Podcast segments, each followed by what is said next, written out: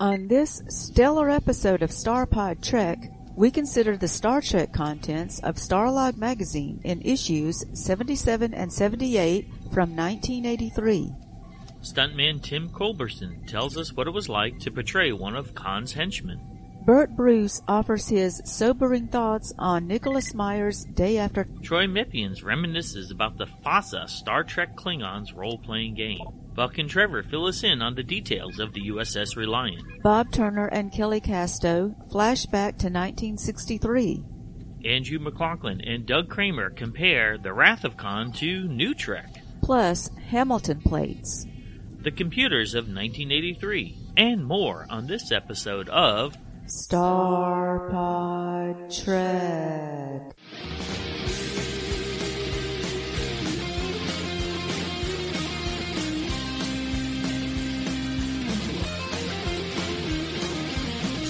Greetings and felicitations. Hip hip hurrah! Tally ho! Hey, Cutie Pie. Hey, Puddin'. I'm Nayar. And I'm Kavora. If this is your first time listening to us, welcome. We grew up in the 70s and 80s and watched Star Trek reruns when it was on syndication. On each episode of our show, we consider the contents in two issues of Starlog magazine and discuss what it was like to be a Trekkie years ago. But we leave the non-Trek related content to our other podcast, Starpod Log. Feel free to follow along with your personal copy of Starlog magazine. If you would like to comment on the subject or give us feedback, please send an audio file to us at starpodlog at gmail.com. Who knows, we might include your comments on a future episode. Don't forget to subscribe to us on your podcast app and look for us on YouTube for bonus content and media reviews. Feel free to join our Facebook group too. Starlog Magazine, issue number 77, cover date December 1983. Log entries, latest news in the worlds of science fiction and fact. Star Trek braves obstacles on the search for Spock. Star Trek III The Search for Spock began production on August 15th with the familiar cast and crew reunited under producer Harve Bennett and director Leonard Nimoy. Even before the cameras started rolling, circumstances have made this sequel anything but the typical movie. So it goes on to say about how Kirstie Alley asked 10 times the salary she earned in Star Trek II, whereas Robin Curtis, a 27 year old from New York, has been hired instead to play Saavik after an intensive casting search. Curtis appeared previously on Ghost Story, Knight Rider, and this is her first major role. We've heard that before, that she demanded more money than the studio felt she was worth. Yeah, it's hard to believe Kirstie was asking for that much. Now, now, even though I did read somewhere that, that she really intended to negotiate, you know, like ask for a high, for a high amount and then negotiate it down, but, but yeah, but whatever it was she wanted, they, they were unwilling to pay. And I guess they really weren't in, in the mood for negotiating. They're like, here, here's what you made last time. We might give you a bump, a 4% raise or something, but we're not playing this back and forth game. We don't have time for this. Yeah, and, and it's sad too, because I really liked her better than, than Robin Curtis. I, I don't hate Robin Curtis by any means, but when I first saw her, I was like, uh, that's, she looks so different. yeah, I mean, she looked different and she played the part so different. Very differently, yes. And, and also when we're looking back now and we see all the merchandise from two and they, they really tried to, to push Kirstie Alley's Saavik. And, and I don't think that, well, of course there wasn't as much publicity for the third movie anyway. And in recent, that recent, like just before she died interviews, she goes on to say that she did not ask for that much, that everything was a misunderstanding. So, who knows? Yeah, but I mean, see, she had such a great career anyway. Her career just, when she went, went on Cheers, that was huge for her. Oh yeah, yeah. But Robin Curtis, we still see her at conventions, and she is a wonderful person, and she still lives in upstate New York, and she she's happy doing what she does. So good for her. Yeah, she's not acting anymore. No, she's in real estate now, Yeah. but still does cons, and she is a nice person. Star Trek Hamilton plates. Now, this was a craze of the 19 early 1980s especially. Are these keepsake items that you'd find in, especially in Hallmark stores or like gift shops. I remember going to my my mother had a friend in high school who had a brother that was obsessed with Elvis, and we'd go over her house, her her essentially her mother's house, and they still had a lot of stuff there. And I remember seeing these Elvis collector's plates hanging up, and they had Gone with the Wind collector's plates, Wizard of Oz collector's plates, but in 1983, the Hamilton collection, which was known for making just collectibles, not necessarily sci-fi, but they created the Star Trek Crew Collection, a series of plates with matching mugs. I mean, we still drink out of the mugs regularly. Oh yeah, I love the mugs. I mean, we drink hot beverages a lot. yeah. But the plates you can't eat off of. They're simply to collect and look at. Right. And, and so as you said, those plates were a big thing back then you know, I never really, well, of course in my area, I knew, I never knew anyone that had them, but I saw the ads all the time. I think the ads were even in regular magazines for Star Trek. All the time. They, they would have ads in TV Guide, in, like national publications, because Hamilton was, was a major operation for just selling collectibles. Porcelain yes. mainly. Yes, right? right. And the one for, for Spock was the one they advertised most. The, the picture of him with his arms folded. I mean, that plate, I just saw that picture everywhere. True. So let's break down which plates and cups did they make? They made Scotty, Spock, Kirk, McCoy, Uhura, Sulu, Chekov, Beam Us Down Scotty, and the USS Enterprise. Yeah, Beam Us Down Scotty I use as my shaving mug for my shaving brush. Oh, okay. There's, I mean, yeah. these things are made in such high volume, you could still find them as low as $5 at conventions, believe it or not.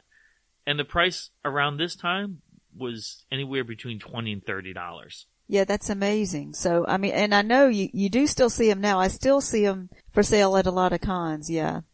You can always find them. Even in an episode of Lower Decks, they had to make fun of it. Oh yeah, that was funny.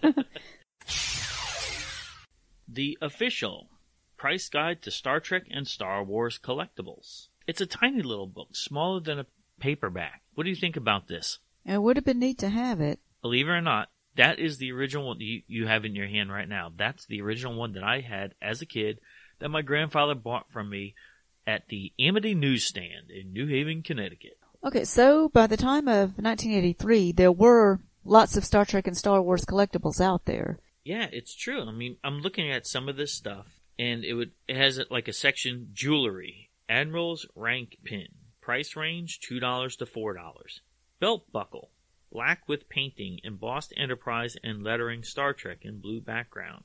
Price range three to five dollars. You just go all different sections, sell, sells and stills, cards. And they list it has a checklist, a little box so you could check off your trading cards as you collected yeah. them. So nothing was really um, that valuable at the time, was it? If you look at some of the stuff from the '60s, it definitely was. I mean, you're flipping through right now the the trading card page. That was an interesting one because those those early trading cards, people were buying singles of them. Okay, yeah, something from the '60s, yeah, but and but, the Mego yeah. dolls were super collectible at that time because at this time the merchandise wasn't really that old. But it was still harder to find, and there was no internet. Like we would go to garage sales, we'd go to flea markets, always looking for things because you just couldn't find it it wasn't. It was never as mainstream. Right. As, yeah. It's hard to properties. find. Uh, I mean, probably going to cons, you you could have yeah, at stuff. convention. It wasn't until the '90s that Star Trek truly became mainstream as far as toys and collectibles. But I mean, look at some of these things in here. Star Trek, Mego Corporation, Dr. McCoy, Bones, in blue with phaser, 8 inches, price range 15 to $17. Alien action figure, Mego Corporation, the Gorn, costumed in white robes. Posable, 8 inches, 50 to $100. Boy, they got that wrong. I mean, there, there's uh, well, flaws in Gorn in a white robe, though. I mean, then they put Mugato, costumed in yellow jumpsuit, long bald head. That wasn't the Mugato. That was the the Talosian.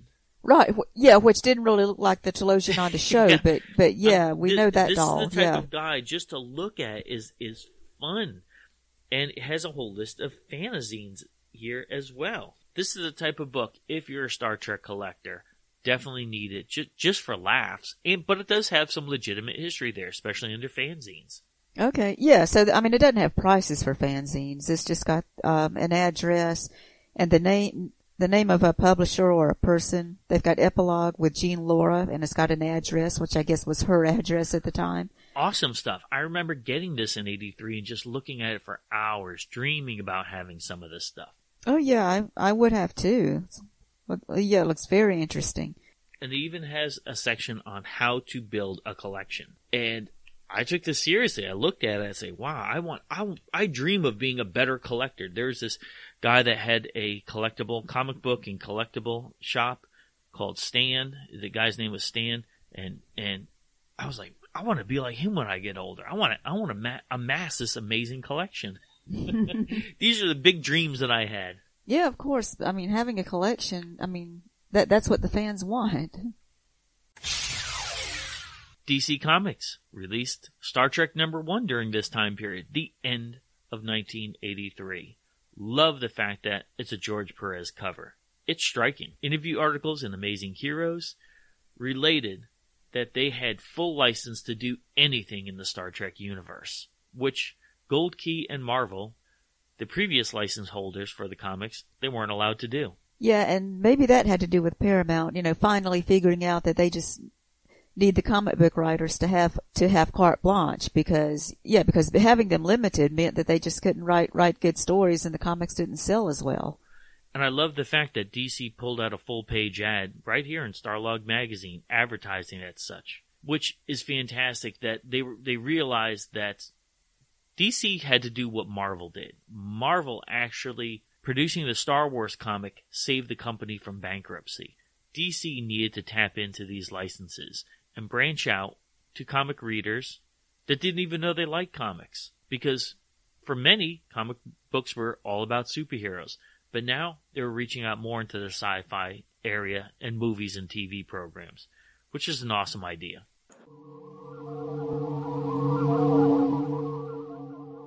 The great bird of the galaxy, Gene Roddenberry, once said Star Trek was about ideas. It was about tolerance on a galaxy wide scale. It was an affection for life forms, whatever they look like. Because they're different doesn't mean they're necessarily ugly or wrong. Starpod Trek, exploring Gene Roddenberry's vision of the future. Now we're going to talk to Tim Culbertson. He was known as one of Khan's henchmen in Star Trek II The Wrath of Khan. Welcome to the show, Tim. Good afternoon. All right, so tell us, how did you get involved in The Wrath of Khan? Well, I got involved in a Wrath of Khan by uh, my agent calling me, who was with Players Management, and said that they were looking for guys that were active.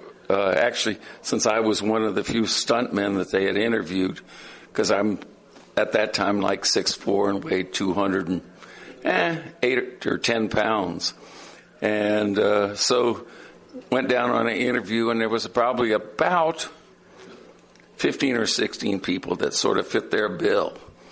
And uh, they talked to us a little bit and then took three of us uh, from that choosing there and uh, said, You are our guys that are going to be doing uh, some of the physical work in this show, and it's going to be called Star Trek.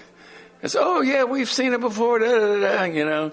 And uh, so, since it was just the second one, because they'd done the movie, excuse me, they'd done the movie before, and um, I also was in that Star Trek One also, but uh, I wasn't seen because when you're doing stunts and things like that, you're not seen, or you are seen, but who is that? You know, or falling or get beat up or whatever.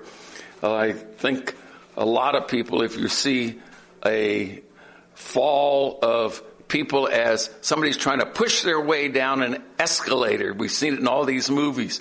So every one of those people that get knocked down or pushed aside or whatever was a stunt person. It wasn't just somebody, a passenger here or there.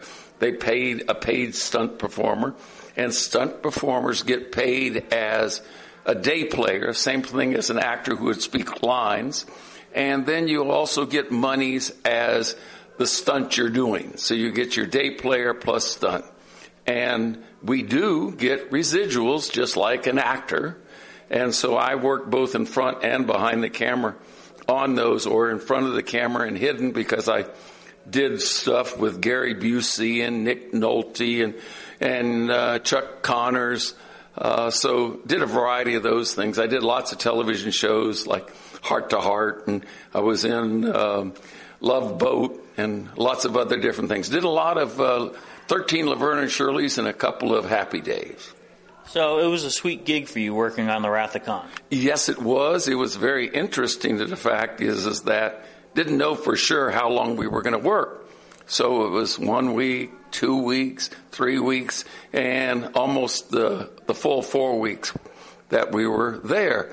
And uh, of course, at the end, uh, per se, at the end of the show, uh, get all blown up, but I don't think that they had even shot a lot of the other stuff yet because in continuity, you don't shoot uh, like, okay, here's day one, day two, day three, day four, and that's it, like in the movie. Uh, for your listeners to know is that in a 8 to 12 hour day, you only get two minutes on the screen. So if you're going to sh- get two minutes, that means, oh, wait a minute we have to shoot three months or sometimes more to get the full movie. Whereas I don't understand it in some ways because movies of the week and things like that that are hour, hour and a half long, they can shoot those in two and a half or three weeks. So I think there's some money here or there that uh, comes to play. You know, I guess that's about it. But when we were on the set, Ricardo, Mr. Uh, Montalban, was so nice and, and worked with everybody. And uh, with Nicholas Meyer, would you, okay, you want this, or I'd like that. I bet we shot the scene of him taking off his hat or his, his headgear probably five times. And he didn't want to, they didn't want to mess up the hair and to have him all come in at, one thing when he says, Khan, you know. And so they, we shot that. And then also the picking up of him when he reached out and grabbed him and picked him up. Well, the readers or your listeners uh, would know that there was actually a wire attached to the back of him, and that the, their two crew members were had leather gloves on and handles and pull and hit for he went up. And of course, some of the shots at first were kind of shaky and no, no, no, no, until they got it right. Uh, they didn't do that. And so it was, it was good in that way. So a lot of little things here and there. Well, most of the viewers of Wrath of Khan will recognize you as the one who was restraining Captain Terrell. Yes, uh, was that. And then uh, on the bridge, uh, I'm on the left hand side, uh, and I'm the guy that actually hits the button when he says fire. But the funny thing is, they do an insert of that, and it's the wrong hand. and it's also somebody that has a, a, like a bracelet on or something. So you know, I I don't know whose hand that was, and those are called inserts. So they hire somebody to come there, and so they're thinking, oh, the, the lady, the navigator, and the other people are up there, so they must have fired it. No, I, you see me get like I'm hitting it, and then they do a close up, and it's somebody else's hand and stuff like that. How was it working with the Reliant navigator, Laura Banks? Well, I think that for any man, hey, what's wrong with having three or four beautiful ladies hanging around you, know? and, and especially, they weren't dressed clothingly. uh, it was great time. Uh, uh, I didn't know uh, the girls before. We met, we talked, and became friends on the set and, and things like that. So it was it was enjoyable. Uh, it was eye candy for us as that here we all, all us men dressed in these little furry things, or it's just this strange thing in that way. But anytime we have an accoutrement of lovely ladies hanging around, it's all worth it, as well as intellectual. Well, thank you for joining us, sharing some memories of Star Trek II The Wrath of Khan, arguably the best Star Trek movie ever made. I ended up doing about 150 television shows and 38 movies, and and I worked with uh, Chuck Norris when we did Eye for an Eye, uh, doing Battlestar Galactica, Blade Runner. I worked with uh, Six Million Dollar Man. I did Bionic Woman. I, I was on Laverne and Shirley for 13 shows. Oh, matter of fact, the funny thing about that was is that uh, on Laverne and Shirley, it seems like I always got Laverne because Shirley would always get the captain of the ship or this that. I was the uh, on one episode I was the leader of the Purple Fiends on the uh, on Laverne and Shirley show, and then another time uh, I was the sailor that had the, the dance, sort of the tattoo of the lady on my stomach. So I sort of made it, it dance and stuff. And Laverne got me and Cindy got the, uh, the captain of the ship. But now about 16 years later after doing that, I re-met Cindy Williams and four years later than that, we dated for 20 years. And, uh, she just passed away on February 25th, and I was still with her at that time. And she was a lovely, wonderful lady. But anyway, I did lots of shows, uh, and I'm here, there, and almost everywhere. I appreciate all the uh, the people that enjoy the Star Treks, enjoy our sci-fi pictures that I've made. I was a Cylon in Battlestar Galactica, so I really appreciate all that stuff. And I appreciate you guys doing this interview, and especially we can appreciate the listeners in there. So I really appreciate it, and I appreciate you for asking me to do this because I have not done something like this in 40 years. I just haven't done these things, and, and I'm glad and uh, willing to give this bit of information out to your listeners. All right, right now we're opening up this guide from 1983, Cable Today, America's Cable Guide. On the cover, it shows Kirk and Spock in TMP uniforms, but it says Star Trek II, The Wrath of Khan. And it's actually a guide that tells you about all the movies that are coming on on the various premium channels that were available in cable. And this is one of the reasons why we've seen Wrath of Khan so many times. I mean, there was a point where easily I was watching it every day. How about you? Yeah, I did too. When my parents had that, I, I mean, it was great to just watch it on TV and, you know, and watching the movie over and over. Oh, it was, I was awesome back then. and that's the fun thing about looking at one of these old cable guides is you see the other movies, you see the regularity and what they did for Wrath of Khan, and they called it Star Trek II PG. So he, he put the ratings in there by all all the movies, and he realized that they rotated it constantly. So one day it would be on at two o'clock, another day it would be on at five o'clock, another day it would be on seven o'clock, another day it would be on nine o'clock in the morning. The pattern seems to be twice a day.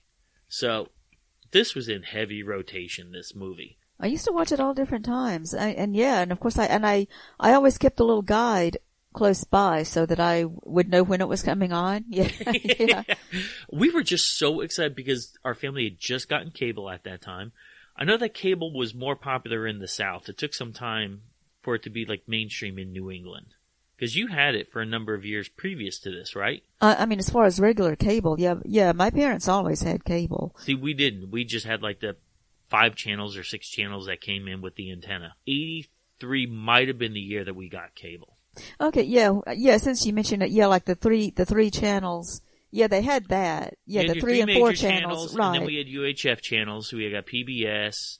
Depending on the weather, you get channel 56. My grandfather would get different channels than my parents because even though he lived 15 minutes away, there was a like a we called it a mountain, but it's not technically considered a mountain. But it was depending on which side of the mountain you're on.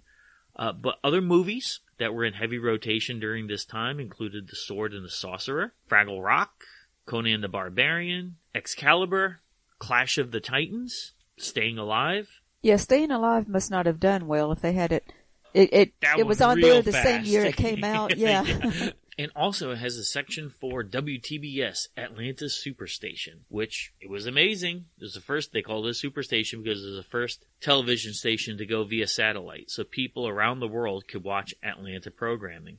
So you took it for granted because you already had TBS in your area. Yeah, we had TBS for a long time, and yeah, they. I mean, I I remember watching Star Trek on that channel when they had it five days a week. I try to tell people, like, people say, like, I don't understand why older people, we're considered older people. I don't understand why older people like Star Trek so much. I was like, do you realize how often this thing was on? if you combined, in my area, New England, we had it on the TOS, on the Boston station, and the New York station, and then you couple this with Wrath of Khan being on twice a day, you're inundated with Star Trek. Yeah, it, it was on a lot. So, 1983, still chock full of Wrath of Khan goodness. Hi, I'm Bob Turner. And I'm Kelly Casto. Let's use the slingshot effect to go back in time and flashback 20 or so years ago to 1963. It's actually three years before Star Trek premieres. Gene Roddenberry has a show on the air called The Lieutenant, starring Gary Lockwood. And Roddenberry will use Lockwood again in a pilot for his next show, but that's a few years away yet.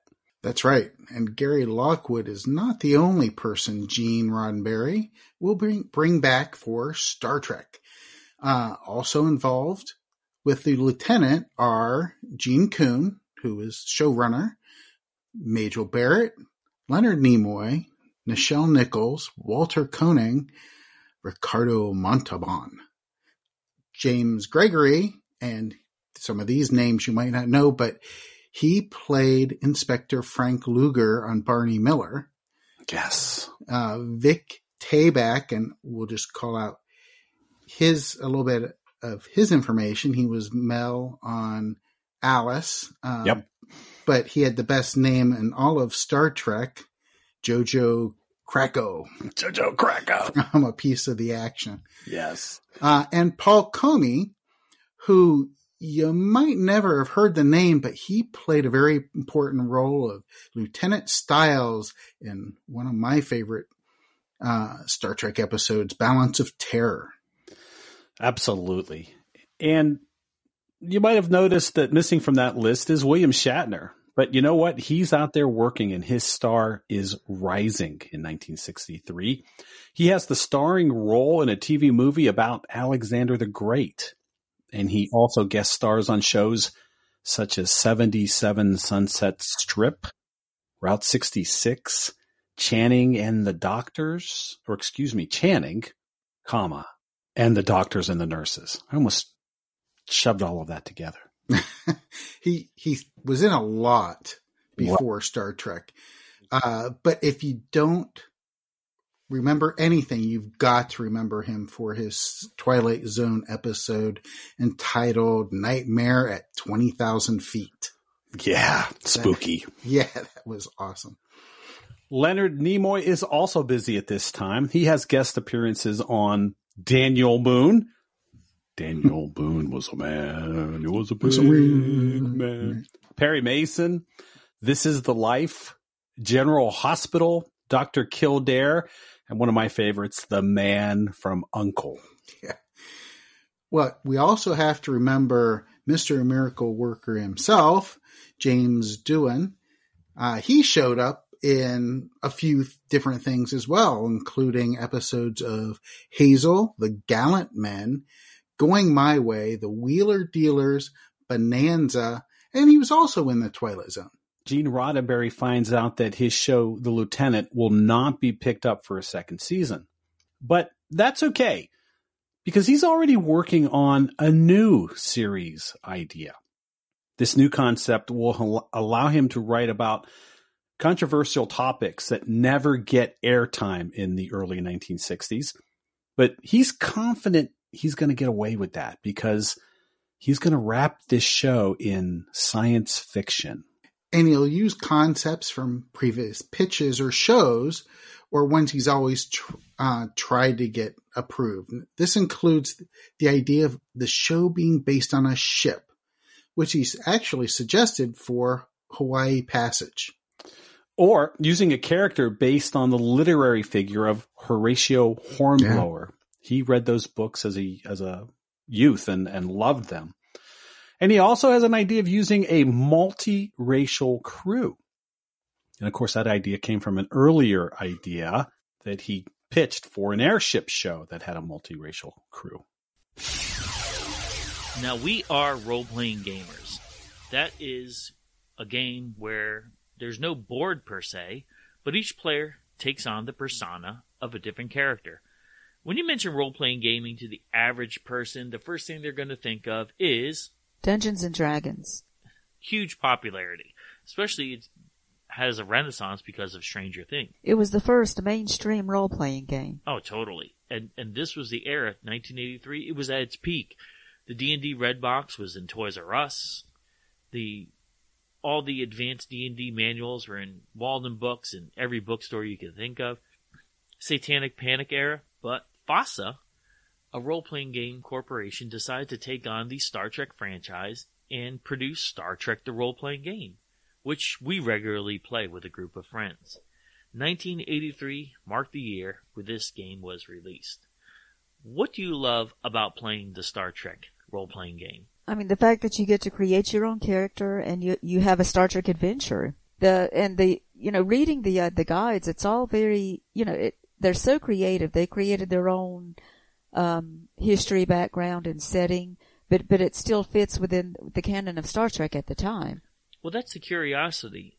Up until this point, the only information that we got on Star Trek that is on screen was three seasons of the original series two seasons of the animated series, the motion picture, and it was straddling at that point of the Wrath of Khan. You know, the producers of this game started in 1982, so obviously they could go deep into the Wrath of Khan era, that lore, but everything else, they started creating their own line of ships, their own financial situations on how characters would get paid, they were exploring the different worlds that we only sometimes only got to see one episode of of characters, two episodes of characters. They were able to fully flesh out the Klingons based on on just a few episodes, but having a, a huge back lore of them. And John M. Ford, who famously was a Star Trek writer as as well as other writers, uh, other science fiction work, he was even involved in this project. What do you especially appreciate about the lore that's built up in the Star Trek role playing game guidebooks. The the way they developed um like like the Romulan War, a lot a lot of stuff that that the show just really didn't have time to touch on. And they, they developed the the Orion Society and a whole background for the the Orions. I absolutely love what they did with Orions. Yes, these are these are races that we hardly saw on screen but reading about them makes them even more interesting. So you mentioned that we play a different different games and different scenarios. In the 1983 box set, you get three scenarios in there: Ghosts of Conscience, again Troublesome Tribbles, and In the Presence of My en- Enemies. So these are actually three adventures that you could play. What did you think about Ghosts of Conscience? It, it was an interesting story. I mean, I mean, I like how they they make it a sci-fi story and they make it something that could have happened on the show. Exactly. So your team has to go on a derelict ship that was phasing in and out. So people were phasing in and out. Actually had a tie into the Tholian web. So if you watch Star Trek, this is almost like a sequel. It's essentially a choose your own adventure. How would you handle this situation? Again, troublesome tribbles has to deal with going on a planet that actually gives us the origin of why where tribbles came from and how they're being spread around the galaxy. Yeah, it it was neat. That yeah, the way the story turned out, and seems like the the Klingons didn't come in until the end, right? So so that was neat to have that, and and the way you, yeah the way they developed the story of the tribbles because at the time we didn't know the history of the tribbles. The third adventure included in the box set, In the Presence of My Enemies, actually had the players on a Klingon ship. And the box set includes blueprints of the Enterprise and the Klingon D7. And you look at the details of these blueprints and they're so awesome. Yeah, that was a fun adventure too. Tell us about your character that you created for Star Trek role playing game. So I'm a Caitian, and that is the species that was introduced on um, the animated series. So it's a race of these cat-like people. So I'm a male Caitian, a science officer. You know, and I actually moderate the game. I'm the game master, and I love the fact that the game is not like Dungeons and Dragons that you're just out there to hunt for gold and kill monsters. There's a lot of cooperation, puzzle solving, reasoning. The game feels more like Star Trek than it does a standard role playing game. Yeah, this one is is in space. It's usually on a, a ship or a station or even a planet. And I mean, I mean, just like the series, there, there's so much you can do with it. But you, you know, you're on a mission, or and you usually have to figure out something, a mystery to solve. And we've had like characters, like characters on a planet that you had to be diplomatic with or negotiate with. And we've had alien encounters. So ha- having to deal with aliens, having to deal with it with a crew, and you've got so you, you know like we've got all our other characters that we play with, and we have to work with them and you use each other's own talents. If there there's an engineer and there's a doctor and there's um, you know a helmsman, so and we all use our own skills in the in the game. And this is like to me to have a group of players to play on a regular basis is a dream come true because when I was a kid and I saw this on the shelves, I didn't know anybody to play with there were kids at school that would play Dungeons and Dragons, but nobody had the Star Trek box set. The Star Trek box set was so radically different because it wasn't just murder hobos. It wasn't just killing people. There was a lot of dialogue involved in it. And so I know others in our group have expressed the same thing, like, wow, I wish we could find people that could play it. I've been looking for something like this for 40 years now, which I am so pleased with. Highly recommend any of our listeners checking out the Star Trek FASA role playing game. There's a current role playing game out that's well that's popular, Star Trek Adventures from Modiphius. Star Trek role playing really helps you get into the Star Trek universe more so, and it gets you gets you into the mind of characters, helps you get some background, and deep diving into the Star Trek universe. In fact, 1983 also saw the release of not only the standard Star Trek role playing game, but a Klingon role playing game as well. My name is Troy Meppians. I'm a longtime Star Trek gamer, as well as an author of several fantasy adventure novels and a writer for Star Trek Adventures for the last seven years. Even someone that doesn't watch Star Trek or know much about it knows the name Klingon. The Klingons have become an iconic race, not just in the final frontier, but in the science fiction genre in general as well. I would argue that Klingons, are the most popular non-human race in the Star Trek franchise, surpassing both Vulcans and the enigmatic Romulans. The thing is, in 1983, things were a lot different. Vulcans were probably the most popular alien in Star Trek, with Mr. Spock as one of the most recognizable and iconic characters in the history of star- science fiction visual media. That was all going to change soon. And FASA Gaming was at the leading edge of placing the Klingons in front of fans and gamers as a living and breathing species that was far more complex than simply being the bad guys. The fact that FASA introduced an option for role playing Klingons when all we really knew of them at the time was what we had seen in the 60s and then in Star Trek The Motion Picture speaks to how bold the burgeoning RPG industry was in telling stories and making lore where little existed before. The Klingons in the original series were memorable opponents for Kirk and company, with names that are legendary in the Star Trek mythos Kang, Koloth, Kor. Michael Ansara, William Campbell, and John Colicos each brought their unique take on the role, which helped to set the stage for what was to come in later films, followed by the Next Generation era that fully fleshed out the Klingons. Who didn't love the mustached Kor as the foil for Kirk and Spock? or Koloth complaining about being persecuted by Starfleet. And Michael Ansara was amazing in Day of the Dove as Kang. The box set was released in 1983, the same year that FASA released the core box set for Star Trek the role playing game, which constituted an all in approach to getting their game into the hands of most people by having the most options. It contained everything players needed to step into the role of what was, at the time, the central villain of the Star Trek universe. We were, however, shown the Klingons and that there was more to them than war and violence. Yes, those are a facet of a martial culture, like the Klingons. But FASA introduced family dynamics, imperial and political dynamics, and physiological and psychological dynamics that took the bad guys and turned them into something more.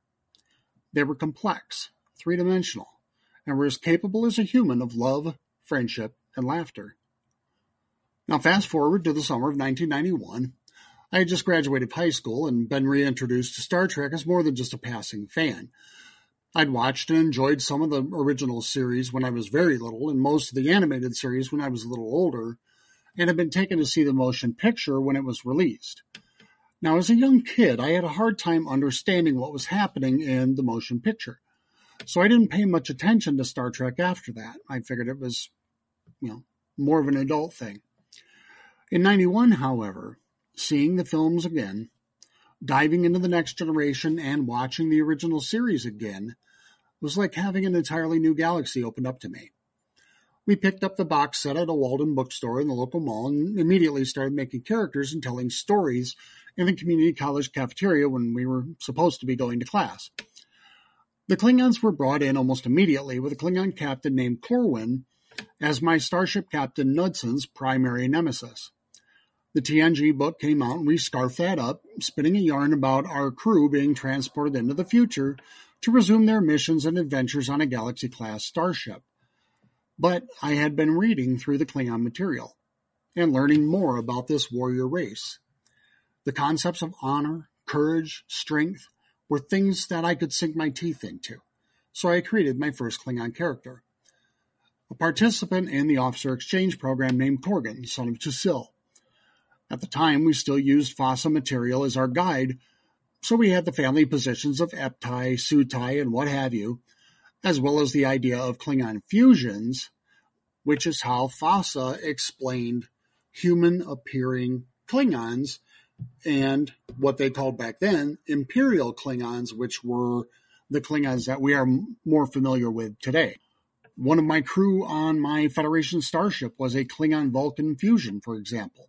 Through the several years we played with these characters, we severely followed up the timeline to the point where the Klingon Empire actually split in two, and my character, my friend's character were the opposing leaders. Then, sadly, time marched on. Family, adulthood, sent our friends and our group around the country. Whenever a new Star Trek game was released, I'd have it in my hands within the first week. Unfortunately, no one wanted to play it in those years. But I always kept those characters in my heart, particularly the Klingons, as they were my awakening into the fact that not everyone will have the same views or the same values, but there's still common ground to be found in honor and courage. Seems like things have come full circle now. I'm quite a bit older, but my love for this universe never abated, and I was afforded the opportunity to work as a freelance writer for the new Star Trek Adventures game by Sam Webb and Jim Johnson. Uh, I had been playtesting at that time, but from that moment on, I've had the privilege of creating stories and adventures in the Star Trek universe that span from the founding of the Federation to the next generation era. One of the projects I got to work on was the Klingon Core Rulebook and the first standalone mission for Klingon players called Upsetting the Balance. While my player's heart is with my character commanding the USS Pioneer in another galaxy, a Romulan, mind you, I'll never lose sight of where it started, and the first alien race I truly came to respect and understand.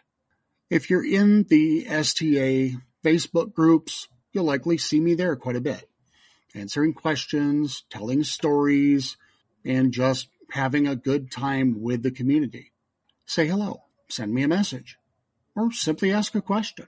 Star Trek is where I am now, and it's good to be home. I'm Dr. Mohamed Noor, a biology professor at Duke University and an occasional science consultant for the Star Trek universe. And you are listening to Starpod Trek, the podcast that explores Gene Roddenberry's vision of the future.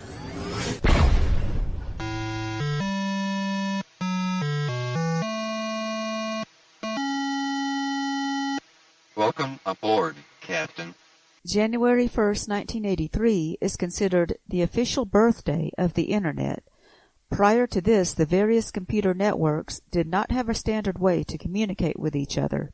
A new communications protocol was established, TCP/IP. This allowed different kinds of computers on different networks to talk to each other. ARPANET, that's A-R-P-A-N-E-T, and the Defense Data Network officially changed to the TCP/IP standard on January 1, 1983, hence the birth of the Internet. All networks can now be connected by a universal language. And we spoke about it on previous episodes of Starpod Log. Everyone was talking about personal computers at this time. It was an amazing era. So it's interesting that the internet actually goes back to 1983 because it really, you know, it wasn't popular back then. I had never heard of it. Um, it, it, was a time when personal computers were becoming popular. So, so, you know, you had computers at home, but they still weren't connected to the internet yet. They were just, you know, it was just a computer you could use at home, and most people played games on them, right? Mm-hmm. And yes, we did have Star Trek Strategic Operations Simulator by Sega. That was available for all major home computer systems. But the other Star Trek games that were being made that were not official Star Trek games, but Trekkies were adamant on getting as much Trek as possible into their computers, included Galaxy Trek, Star Trek 6.8, 3D Time Trek, and Trek Adventure. Yes, this was the era of home computers, and it was just going to get better as time goes on. Inner space. That's right. Inner space. Lower your thermostat and save money. The cold dampness of outer space can make it unlivable. Discover an amazing way to heat a room for just pennies an hour. Kerosene portable kerosene heaters. 99.9% fuel efficient, precision designed and safety tested to the highest technical standards. Kerosene brings comfort to inner space for a price that's comfortable too. RCA Video Disc. First, we opened your eyes to great entertainment. Now, we're going to open your ears to stereo sound. Introducing RCA's Stereo Video Disc Player, letting you enjoy great stereo entertainment and movies on your TV tonight. Basic players start at $2.99, stereo higher. RCA's Stereo Video Disc. It'll open your eyes and your ears. Buy the player now and get Rocky 3 or Star Trek 2 or Dumbo free. Next, the universe is torn apart by the ultimate bow of revenge. Star Trek II, The Wrath of Khan. Next on HBO.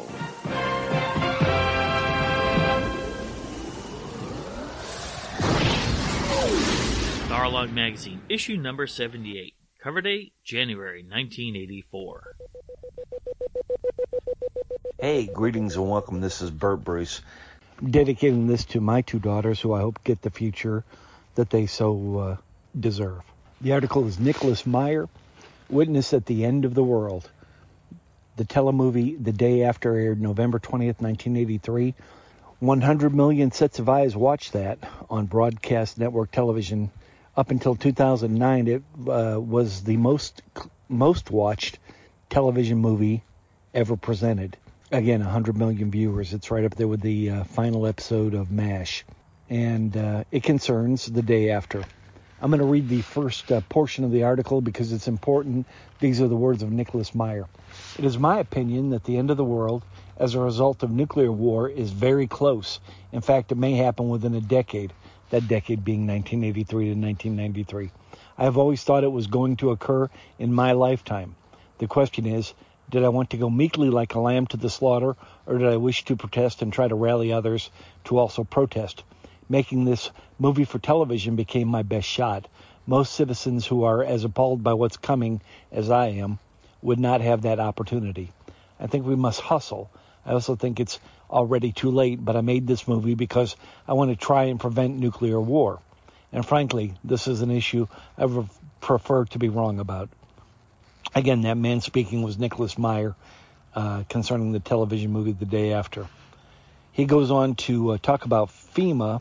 Well, first off, he talks about a little television movie that I believe was aired on NBC called Special Bulletin.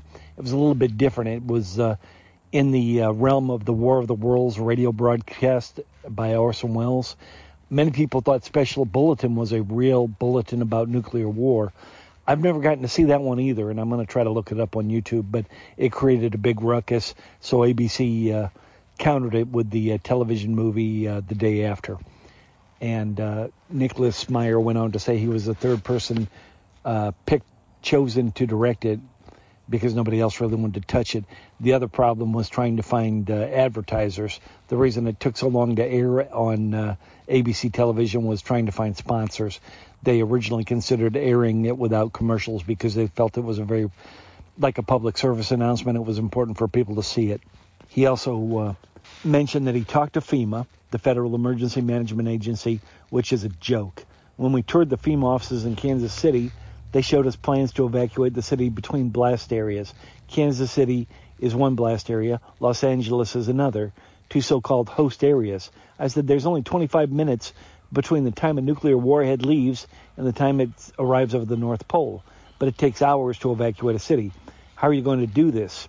The official said, we assume we'll have some advance notice because we won't start evacuating our cities until we know the Soviets are evacuating theirs. And since our roads are better than theirs, we have a better chance of being evacuated first.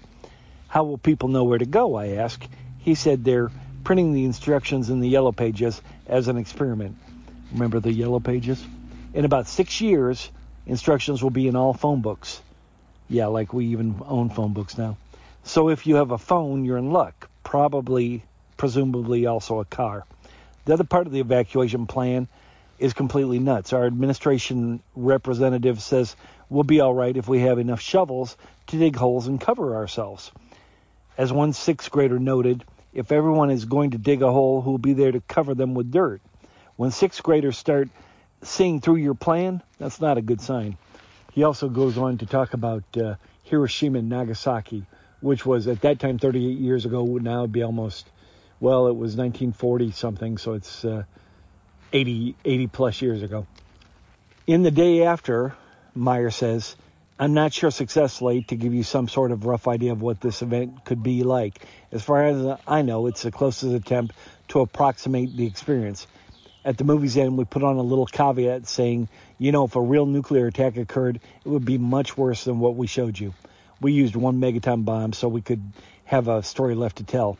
He also went on to say that uh, they didn't want to use name actors. They used uh, Jason Robards is the biggest name in the cast, but uh, John Cullum did Northern Exposure. JoBeth Williams was in Poltergeist. Bibi Besch, of course, was in Star Trek II as Dr. Carol Marcus. So it was not. It was secondary actors that uh, you really didn't know their work very well because they hadn't done a lot of stuff. He wanted to avoid using people like Shelley Winters to make it more like the Towering Inferno or the Poseidon Adventure. He wanted to go away from that direction to uh, show the importance of real people uh, suffering from nuclear radiation fallout and the, the effects of uh, boiling inside out, which he was pretty successful. The uh, first half of the movie is kind of draggy. It shows small town life in Kansas City, and then after the uh, the effects are only so-so. I mean, for 1983, they were they were good enough, but some stock footage of missile silos and then, uh, uh, you know, skeletons of uh, horses and whatnot. It, it, it's serviceable for that time period. But of course, if you really want the penultimate effects, you want to go to uh, James Cameron in Terminator 2 when uh, Linda Harrison has the uh, flashback of, or the, not flashback so much as a premonition of what nuclear annihilation will look like on a playground. Uh, that's that's probably one of the finest nuclear explosions ever done on film. But uh, this film was very good for its time. It did uh, awaken a lot of people. I think uh, Sting probably wrote in uh, in effect that song. He hoped the Russians loved their children too. That song is could be direct correlation to this film. The other good thing it did, because I did get to rewatch it, talks about electromagnetic pulses, EMPs, and during the uh, nuclear fallout, uh, they they explode a uh, nuclear bomb in the atmosphere, and all the cars, all the electricity, everything that's uh, you know electric oriented ceases to function, so that they're left with uh, ga- you know Coleman lanterns and uh, things of that nature. That was very well done because let's face it, if we don't have cars and all our cars were on the your Tesla, it's fried. Uh, you know, all of our vehicles have batteries and electric systems. If we can't get anywhere, we're back to horseback days, and not many of us own horses. He uh, points out in the latter part of the article about uh, the uh, people work together. The people of uh, Kansas City, the actors, all uh, bonded over the experience, and they realized what it, what an important work they were doing, and they wanted to make sure that uh, people actually watched the movie. And uh, at that time, when he when the article was submitted, it had yet to air on television, and he was jokingly saying that, "But what about Miami?" In other words, Nicholas Meyer was uh, being facetious and saying, "You know, how am I going to win Miami if they don't show this thing on TV?" But that was a joke, of course. He also, at the end of the article, he talks a little bit about Star Trek II and that it was successful and he was pleased with the outcome, though he didn't get his he didn't get everything he wanted to in the movie. But you can find the director's cut, as Nair and Kavura have pointed out before. It's a very good director's cut. Many people want to uh, be Chicken Little and scream the sky is falling. I'm hoping in a Star Trek, again, another Star Trek reference, in a Star Trek way that we are wise enough not to go to nuclear proliferation. Why this is important. Right now, we're witnessing it with Russia invading Ukraine and uh, the madman Putin constantly saying that he's going to use nuclear uh, weapons as necessary. And then we have Israel, and Israel does have nuclear weapons, and they're not going to tell you about it. They're just going to say, that's it, we've had enough. If Iran uh, really pushes the issue and Hamas uh, gets much worse and it uh, it escalates, I do I do see problems in the Middle East. I do see Israel using nuclear weapons. Now the problem is, once the nuclear weapons start flying, when do they stop? Right now we talk about the Iron Dome and that uh, you know we've sent uh, military aid to Israel, but let's face it, if they really want to let loose the uh, weapons of mass destruction, they can do so. And they could do it with chemical agents too. We talk about nuclear weapons, but you know there are chemical warfare weapons that I'm sure that are well hidden and stockpiled that we don't even know about. So we live in very bad times. I despair for my uh, my children and their children, should they have any. I uh, think we live in very interesting times, as they've said. But this Starlog again is always on the cutting edge. Here we are literally 40 years later, and Starlog is still relevant today as it was then. And Nicholas Meyer does point out to uh, the Starlog uh, author, the uh, writer of the article, he says he's really pleased that Starlog is covering the day after because he feels uh, that the audience of Starlog is definitely should uh, be one to benefit from this television movie as well. And it makes a good point that science fiction isn't always just about positivism and optimism. Star Trek paints a world where we're all going to live, and, and we hope we do. But there there are many uh, nuclear scenarios as well. And that's my time. That's my dog telling me I got to go. USS Reliant, registry number NCC 1864. Military vessel or not? Hello out there in podcast land. My name is Buckner F. Melton Jr. And I'm Trevor Mullis. Uh, as Buckner F. Melton Jr., I podcast at uh, navalhistorypodcast.com. You can find me uh, many different sources, iTunes, and soon to be Spotify. Your best bet to find me would just be to look me up on Facebook, and from there you can find all my social media. So, as for our Star Trek credentials, I am old enough to have caught the original series in prime time at a very young age. I do have some memories of it, but I started watching for real uh, a few years later, so I am celebrating my 50th year as a Trekkie. I've been a fan of Star Trek for as long as I can remember. One of my early childhood memories is watching All Good Things as it premiered with my mother. And when Q reaches into the primordial goo, it, Goo. Really, it really freaked Tiny me out and stuck with me. Yeah, so I remember how he said goo. You, you want to take it away, Trevor, or you want me to go with it? Well, it was built about 19 years after the Enterprise was, according to a commemorative plaque in an episode of Picard. And by that point, the Enterprise had already seen a lot of war conflict, including the Klingon Wars. I think when you boil down to it, every ship in the Federation is not supposed to be a warship, but they're armed like one, and that kind of makes them a warship whether they want to be or not. Yeah, technically, I think you were telling me when we were getting set up here that the Miranda class, of which the Reliant is one, was designed as what was it again? I'll let you. It is a science and supply science ship. and supply, and let's compare that to the USS Grissom, which uh, showed up in the following movie. And uh, we probably should have said this, but obviously the USS Reliant we are talking about was the one commandeered by Khan Noonien Singh in Star Trek II: The Wrath of Khan. in 2285 in universe. So, but the Grissom was also a science ship, and and apparently was a lot more lightly armed. But uh, I think the problem here, and I don't want to get sucked down this black hole, but but to talk about whether the Reliant is a military vessel or not, you got to talk at least a little bit about whether or not Starfleet is a military organization. And and I know that everybody's got their own point of view on that one.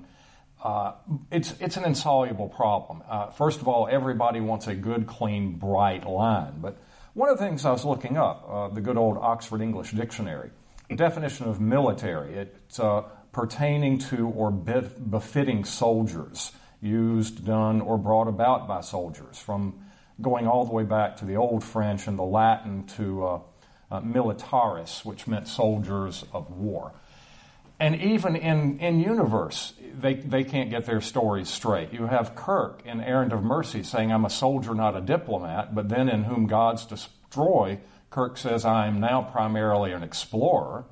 And then Picard in Peak Performance says, Starfleet is not a military organization. Our purpose is exploration.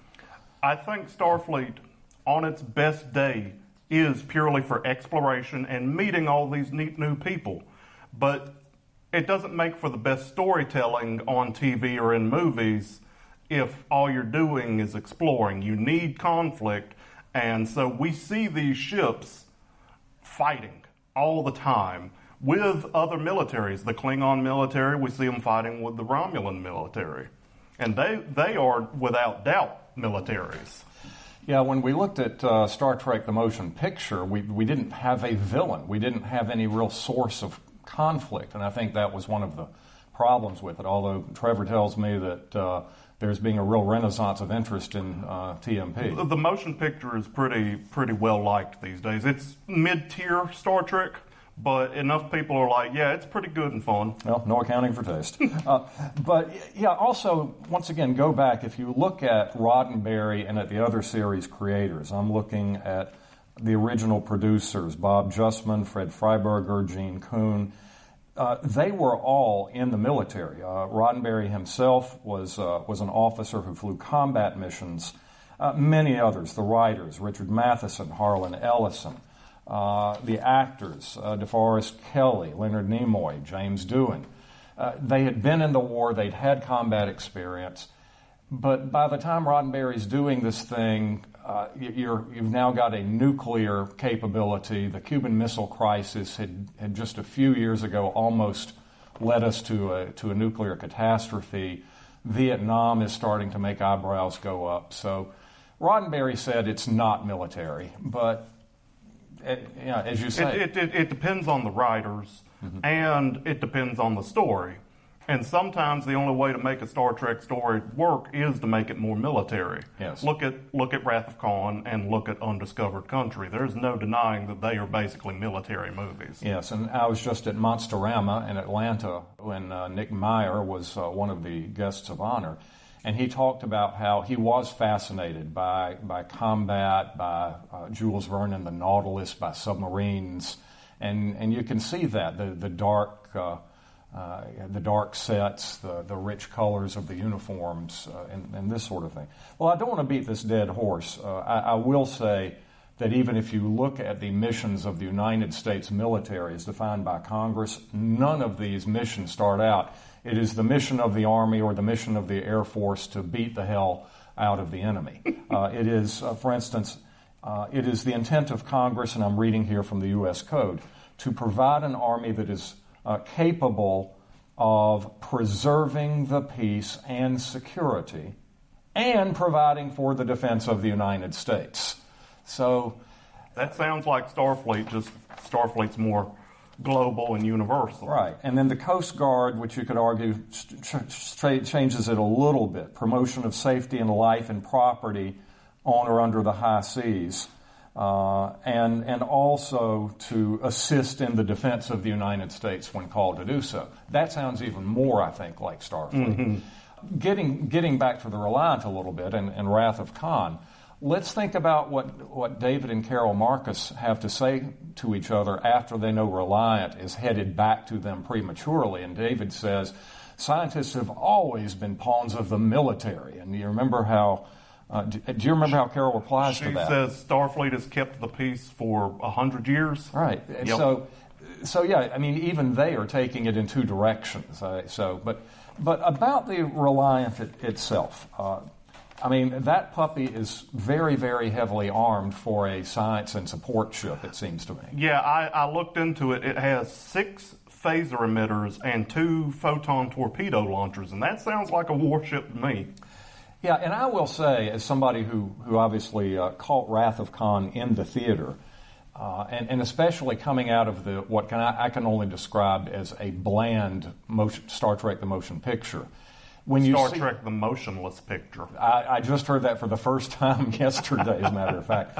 But you see when uh, uh when Khan gives the order to fire, you see that close up of that phaser emitter. And, and the phaser emitters on the Enterprise are sort of buried within the hull, but this big, ugly thing just sitting on top of, of what? One of the nacelles or the, the thing over the bridge.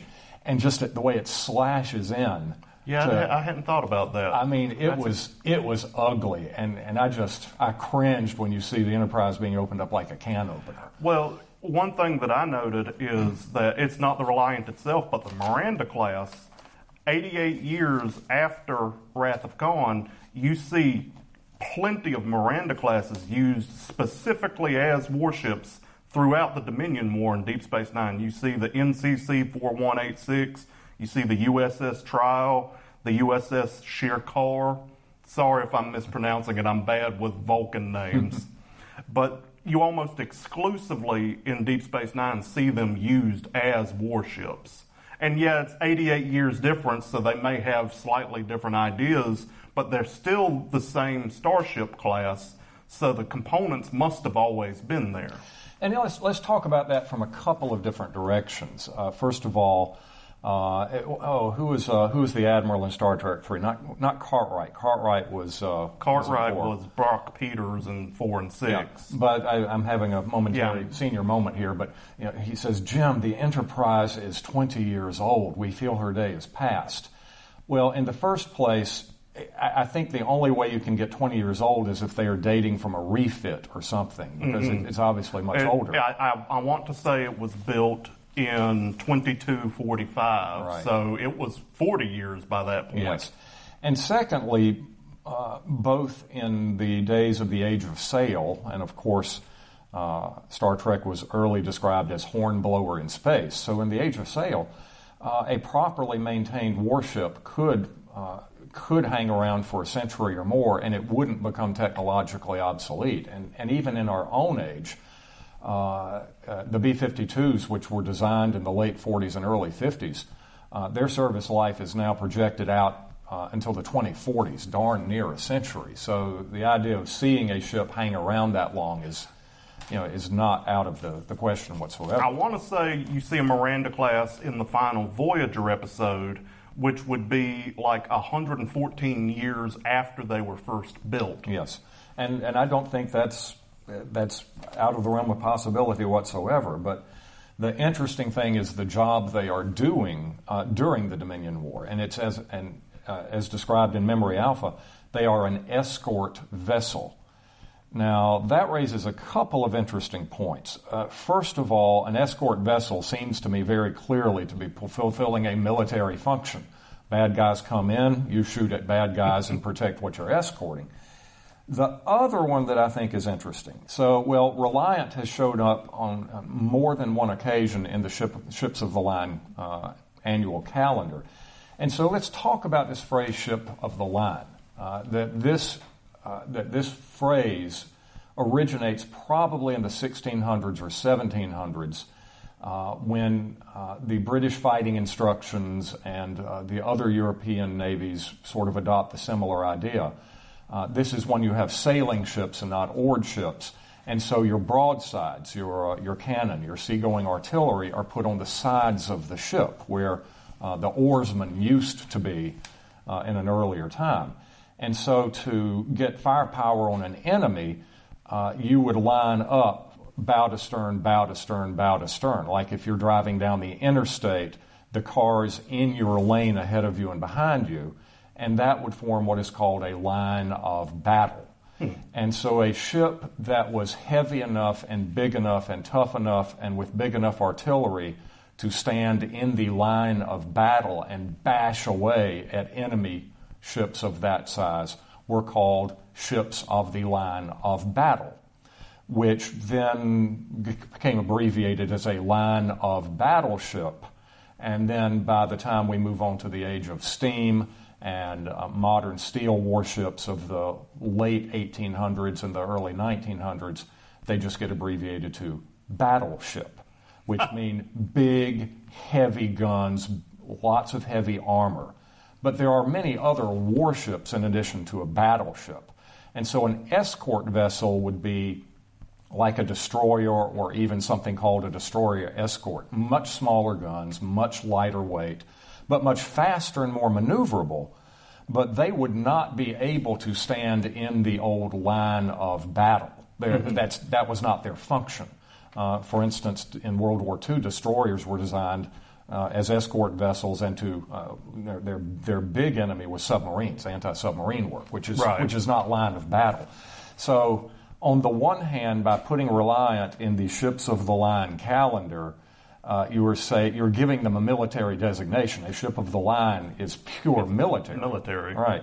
On the other hand, I think it's a misnomer because it's it's not a Constitution class. It's not a dreadnought class. It, it's a lighter, more maneuverable ship. Right, right. So. It, mainly the Enterprise and the Constitution classes were the ones that were really used for war, especially given what we see in Discovery which a- admittedly is mildly retconning the history of Star Trek, but it still lines up with everything we've seen before. Yeah, and and talk about this. You were just mentioning this to me the other day. The difference in the the Enterprise D and E, and how E is much more. E E looks much sleeker and ready for a fight, mm-hmm. and it was designed around the maybe a couple years later than the Defiant on Deep Space Nine, which was explicitly built to do battle with the Borg. And I think that the Enterprise E was built for basically the same thing. Yeah, nominally it's an exploration ship, but by that point, we're in the middle of the Dominion War, at least at the beginning, and they have to be armed and ready for the Borg because, as you see in Best of Both Worlds, the Borg destroys how many ships right there? Yes, yes. And, and that's the thing. The D always looked dumpy to me, and part of that was that the, the primary saucer hull was uh, was slightly oval and oblong, but it was set perpendicular to the rest of the ship. So if you look at the E, they take it and turn it 90 degrees, like Voyager, uh, mm-hmm. like the Intrepid class, and it just looks sleeker and meaner and more wolf-like. It really does. And then they dressed the bridge set a lot more ser- seriously, like almost like yesterday's Enterprise uh, bridge set was. The D, to me, always struck me as the most exploration vessel looking of the enterprises. Yeah. Because it's basically a giant hotel in space. Yes. All the so. all the beiges keep you comfy. And then when it got destroyed by a rickety old Klingon bird of prey, they said, "Oh, we can't do this anymore. We got to be prepared for the Borg." Yes. Uh, so I think you're right. So um, uh, but yeah, getting back to Reliant, um, and it's also the way it's presented. And I'm thinking of that original attack. I'm, I'm thinking of the, the wonderful James Horner slow build up, and then when somebody says it's one of ours, sir, it's Reliant. I think it's Saavik who says it's one of ours, it's Reliant, and you show that close up of Reliant mm-hmm. dramatically lit at that sort of canted angle on the screen. I mean, if you had put a clown car coming in like that and set it to James Horner's music, it, it, it wouldn't have had the effect. Right. I mean, this thing just looks nasty. It does. So, uh, you know, I would say from appearances alone, that, that there is certainly a military aspect to it. It's got a threat to it. It, it does, and and every the whole scene, the music, the lighting, and everything is designed to accentuate that. I, I, I would like to finish, and then I'll give you the last word, though, to to sort of go back once again and say that the dividing line between military and exploration has has never been a, the bright line that some people want, and I'm looking here at at both U.S. and British naval history, and I'm just going to name off some names. HMS Dolphin, uh, explorations in the 1760s. Uh, HMS, uh, a naval vessel with 24 guns. Uh, the HMS Swallow, a 14 gun Merlin class sloop. HMS Endeavour, uh, which was commanded, of course, by James Cook. And by the way, I just saw on Jeopardy something last night I, that blew my mind. How could I have never known this? that Cook apparently said when he was setting off on one of his voyages, I have been farther than any man has ever voyaged before. And then when you think James Cook and James Kirk, light bulb. Um, so HMS Resolution uh, in the United States Navy USS Vincennes, uh, a Boston class sloop of war. The HMS Beagle, of course, Charles Darwin's famous voyage was a 10 gun uh, sloop. The Erebus and the Terror. Uh, HMS Challenger of the late 1800s, uh, which gave its name to the Challenger Deep. All of these were warships, Mhm. and all of these were scientific expeditions.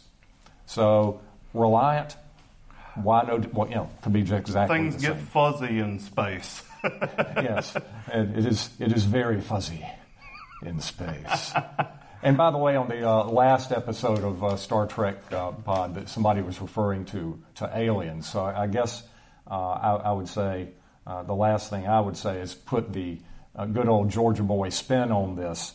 Uh, how about Alien meets Deliverance? And the catchphrase is in space, no one can hear you squeal. and that's all I have to say about that. Take it away. Yeah, I think I think it. Part of it is it depends on who's writing the episode, what they think Starfleet is. Eh, But at the same time, it does get kind of fuzzy because you've got to be armed to the teeth because you don't know what's out there. Nobody Yes. does. Yes. So on its best day, Starfleet is always building ships for peace, but they are armed to the teeth and ready to fight. And so was the Reliant.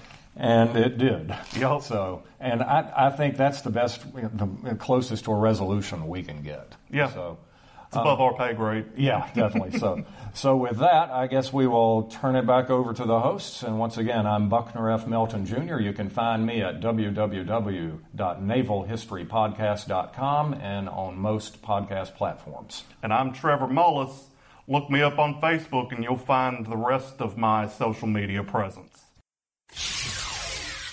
And we're really wrapping things up with regards to our coverage of Wrath of Khan in this episode. And oftentimes when we have discussions with other fans and we talk about current Star Trek, because we do watch current Star Trek just to keep up with it, the question comes up is why do they have to keep bringing back Khan, rebooting Khan, and why can't they make Star Trek as awesome as it was years past? So let's talk about some of these reboots of Khan. Uh, we rewatched Into Darkness just in preparation to get our minds fresh for this. So when you watched Into Darkness, and what was your response when you saw that?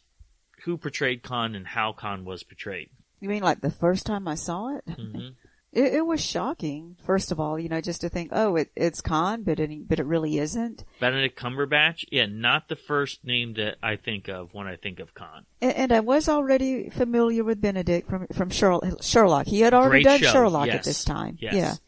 So yeah. So I mean, I, I love a- him as an actor. Yeah, I was already a fan of his, but yeah, it, it was strange to see him in this part. And, and of course, another reaction is just like, why would they do that? Why would they? Of course. Why did they even attempt it? Now, I couldn't figure out why they had him become Khan. It was weird to me. What did you you hear about why they cast him as Khan? I heard that they they wanted a white man um, they didn't want to make him um, a minority because they just they just didn't want the villain to be a minority. It would that would you know give a, the wrong message about minorities. Absolutely, I've never heard of anything absurd, more absurd in my life. Never would even think of something like that. That was so. When you told me that, I was like, "That's weird." The comic books, if you get the IDW comics, they try to explain it by saying that Section 31 ended up physically altering his features so that he could go undercover. And so they gave him Caucasian features just to hide the fact that he was Khan. So they try to kind of make up for it, and that's what I like reading about the comics. The comics fill in the story a little bit and actually make the story more palatable. Yeah, that kind of makes sense. I mean, to yeah, that someone came up with that idea. That's yeah, that's a good way to explain it. Mm-hmm. In New Trek, we also have a Khan's ancestor. I mean, there still is an obsession with Khan in well, Strange he- New Worlds. Yeah, he's popular now because, well, you know, I think Khan wasn't really that popular in fandom until Wrath of Khan. That when they brought him back in that movie, now all of a sudden Khan is is an Oh, icon. Yes, and, yes.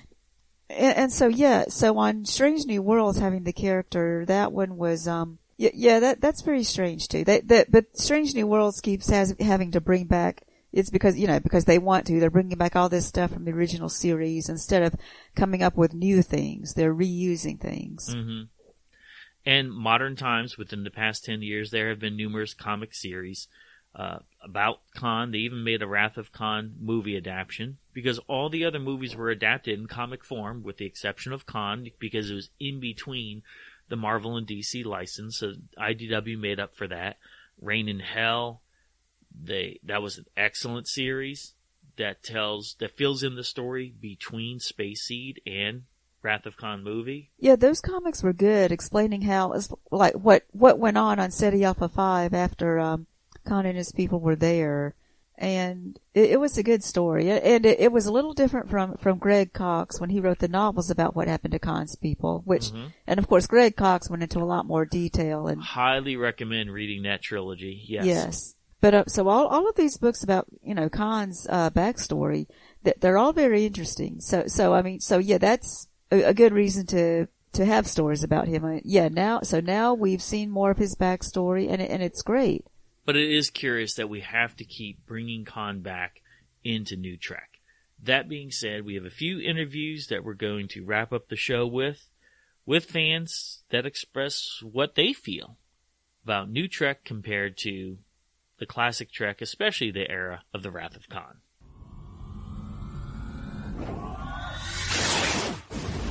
I have my friend Doug Kramer joining us. Welcome, Doug.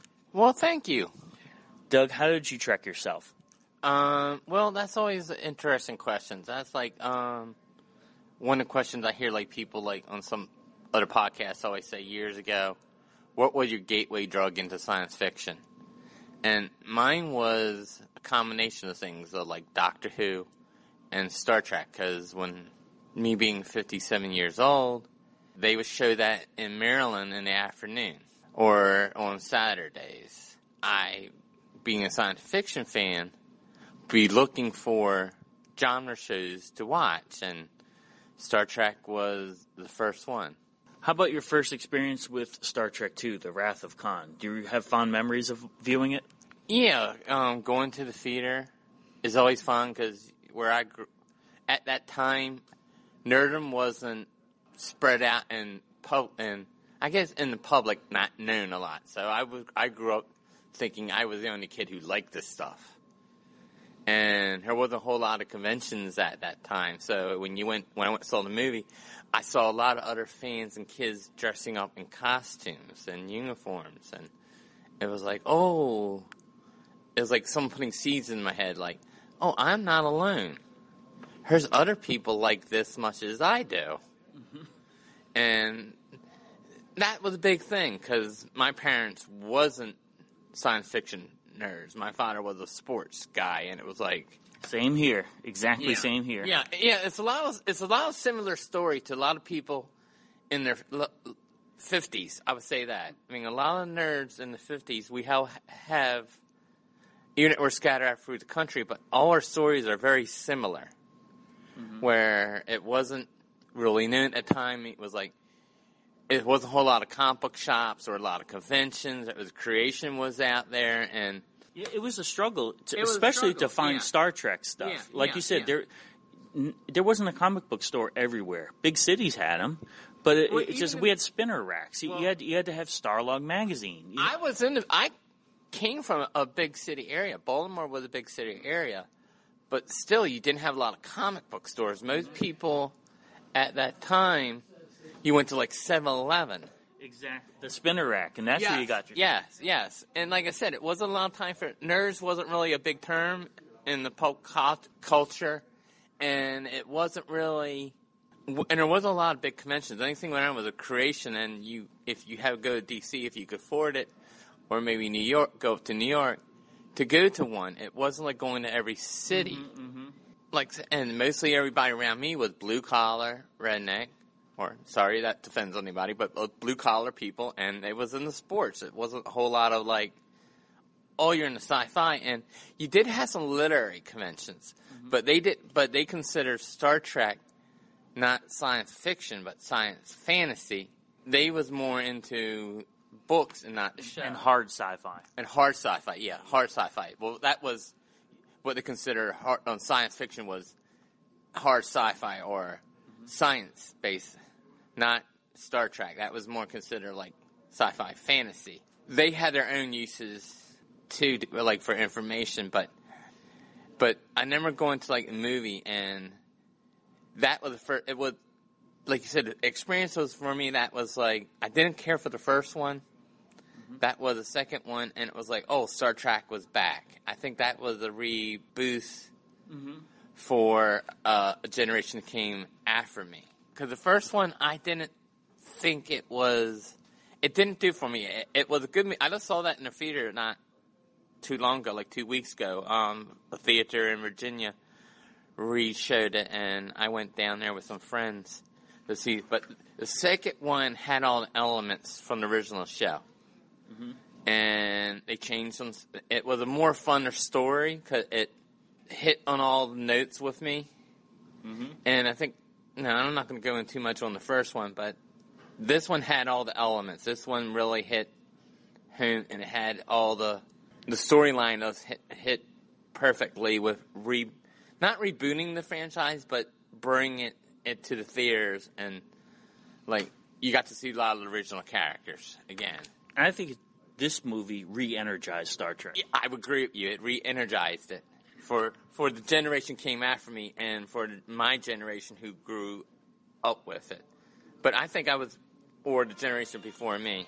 The movie um, Star Trek Two. What we're talking about is, here's I was a second generation. That's what I was talking, thinking about a couple minutes ago. Was um, when the movie was released, you had the fans who originally saw it when it aired on CBS, and me being 57, my, my generation was the one who saw it when it went into, I guess, um, repeats or what you said? Syndication. Syndication, yes, syndication.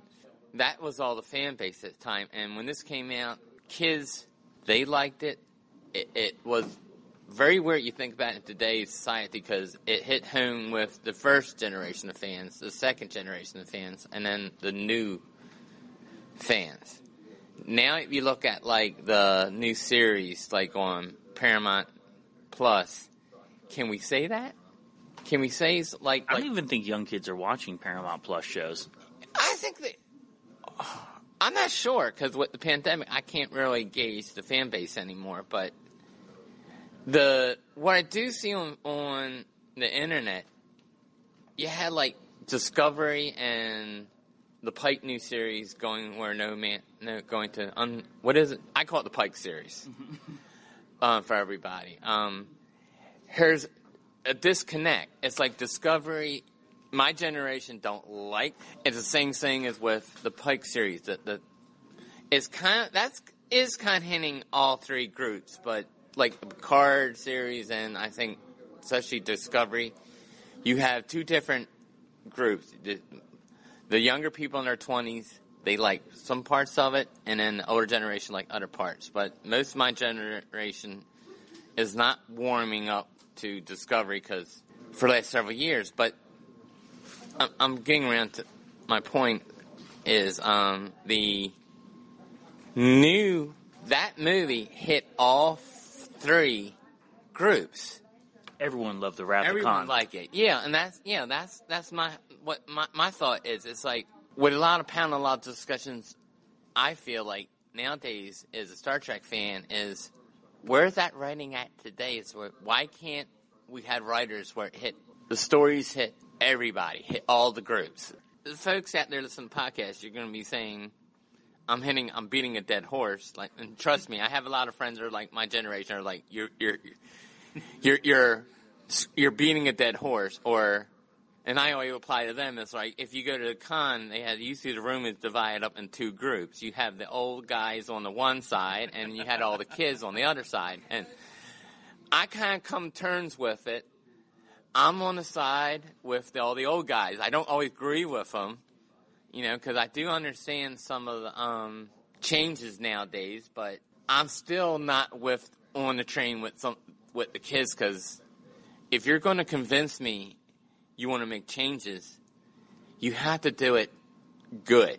And tell you what, Star Trek Two built on Yeah. the mythos of Star Trek. Yeah, and I think it was the best Star Trek. At a, if you look at the original, because they did like six of the original cast, and out of them movies, I bet if you did a poll, two is everybody's favorite.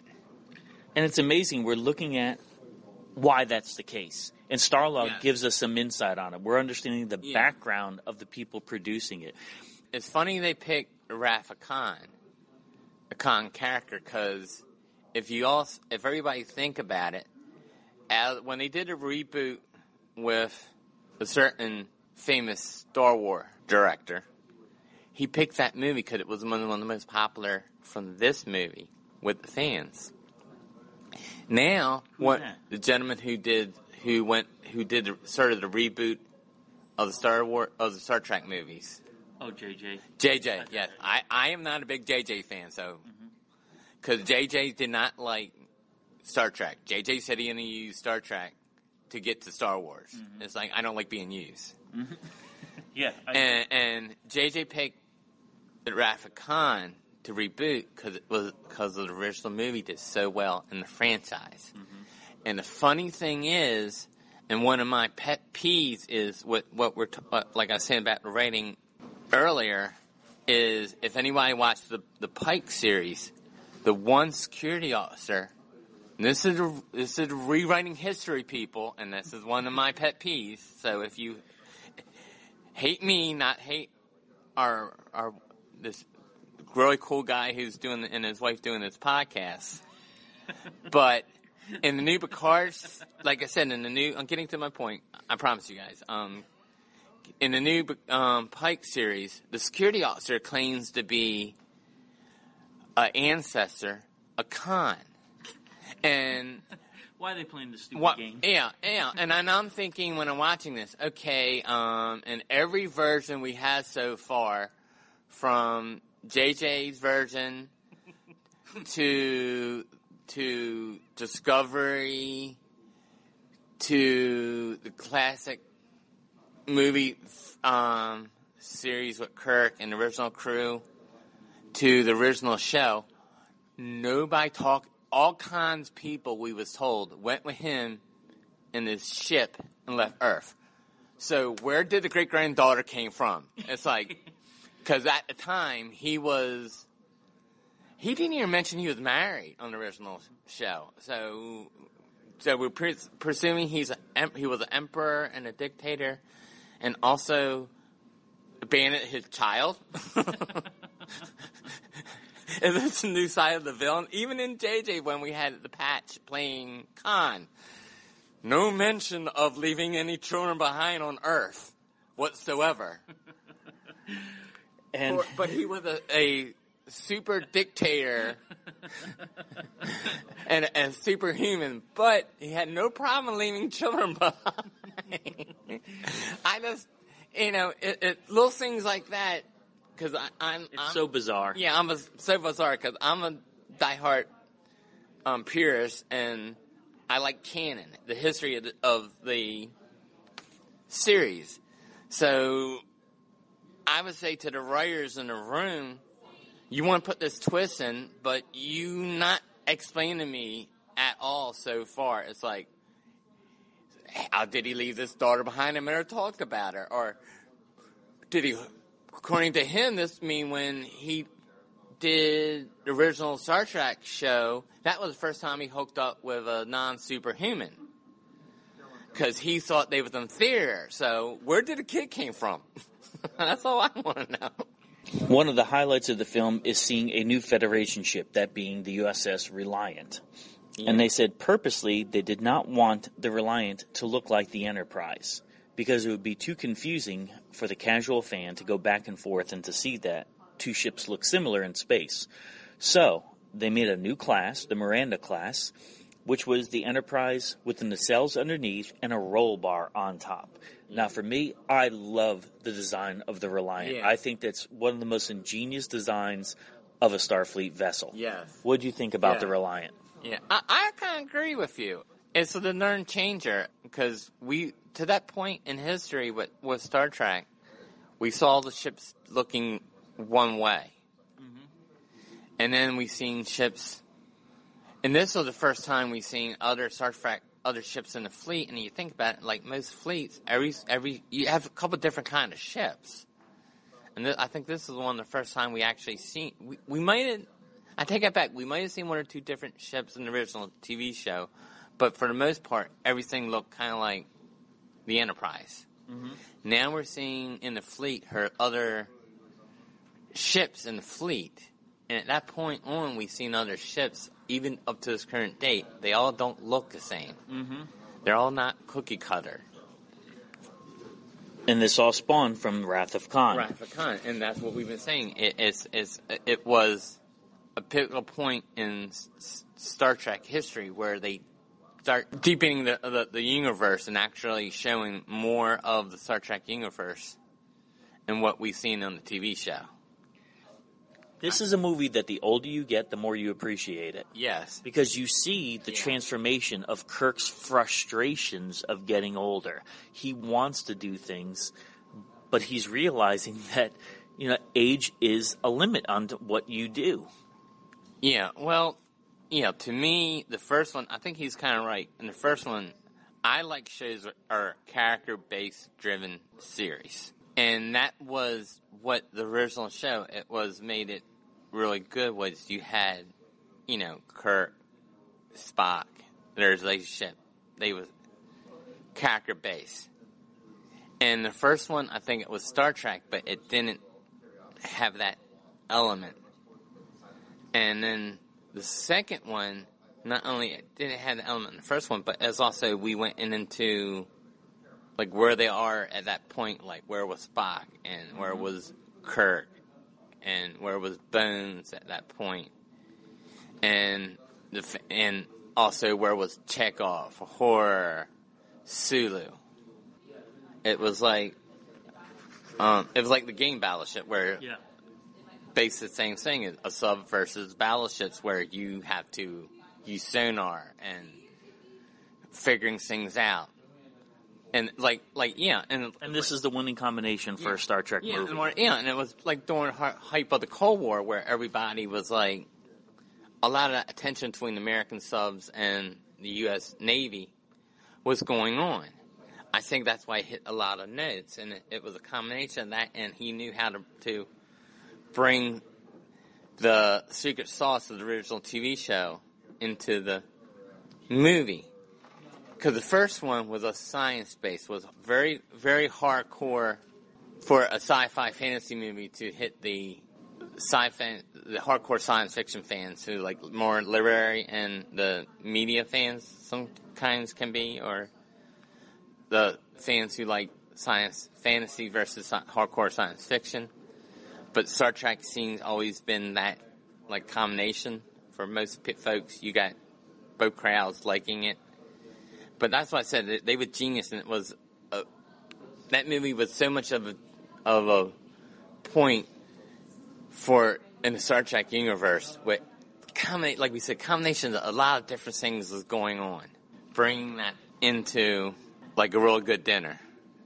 I I would like to see more of that. I want the writers. I wish the next generation writers or the television writers today and the movie writers and the screenwriters that they would would learn from this.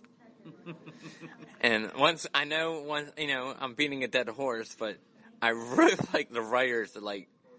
I think I was talking like last night. Uh, gentleman who writes science, writes Star Trek books, and I said I will. My claim thought is I want more the writers writing the, I guess the, the TV shows for streaming and all, to be people who knew the genre Mm-hmm. and write mm-hmm. well. Yes. Yes. I mean, write Not well. not soap opera writers. No, no, no, no. Not drama. I mean, you, you look No. at the you look at the writers for Discovery. You look Yeah. at their their backlog. It's yeah, just it's, with the exception of Kirsten Beyer. Yeah. Their background is is horrendous. Yeah, that's what my closing thoughts would be. Is I I want the writers in the streaming room. It's like we get it in some series, like in some of the Star Wars series, and some some streaming services, but I want it in as a sci-fi nerd. I want it in my all my shows. If you're writing for a comic book show, I want you to know the comic. If you're writing science fiction, I want you to know the science fiction show you're writing for. I want you to. I mean, you couldn't. Do, I'm not gonna like say, well, you did like General Hospital to like mm-hmm. pull you back, but can you pick up a Star Trek book and actually read the, the stuff if you're writing for Star Trek? If you're doing a Star Wars series, pick up a Star Wars book and actually read the Star Wars book. Or go to one of the conventions and sit down with the fans and with a notebook and write down notes. It would be smart business because we will probably be the ones to, to push your career down the road when everybody else has left you. What do you love about Starlog magazine growing up reading the Star Trek content? Oh, Starlog to me, and I had I hold on to them for like 57 years, to most recently, because they were the com- they were the magazine for my generation, for my for my tribe. To say we're not alone, and you know, I mean, because Fish and Wildlife or Sports Illustrated didn't mean anything to me. But if you, I said I don't know about football, but it, zombies invade the planet, or come to life, or aliens invade the planet, I know what to do. but I mean, I know I know how to deal with zombies or Martians, but I don't really know or, or care to know anything about football or hockey or basketball. So this meant uh, Starlog meant a lot. It was like one of those things. It, it let me know I wasn't alone, and it was something for not or turn a tribe is something us nerds use for our society of fandom. And even today, I think we're coming out of uh, the pandemic. With my closing, like you said, in the closing thoughts is uh, a lot of people last three years couldn't get to um, conventions. So if somebody, I mean, but if you listen to podcasts and you live in town or a city and you don't know anybody who's like you and who likes science fiction and fantasy and you like all this stuff, magazines like Starlog or even podcasts today will let you know you're not alone. You might be the you might be the in your classroom, you might be the only kid who's liked t-shirts or like Batman or Superman or Spider-Man or X-Men or you love you see something in Trek or Star Wars, but you're not alone. You're not the freak. You're not the weird kid. You're less. You have a, a group is out there of over five thousand or five billion people in the United States alone.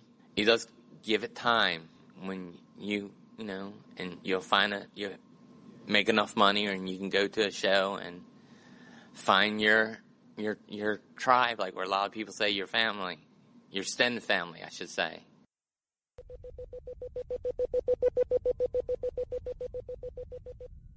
In fact, I don't even know if people know if they like movies or not. Well, that's I, I- it's just they, they sit there for two hours and everything blows up, and you know, uh, then when they come out, they got their money's worth because they saw the White House blow up or they saw a cow go up in a twister or something.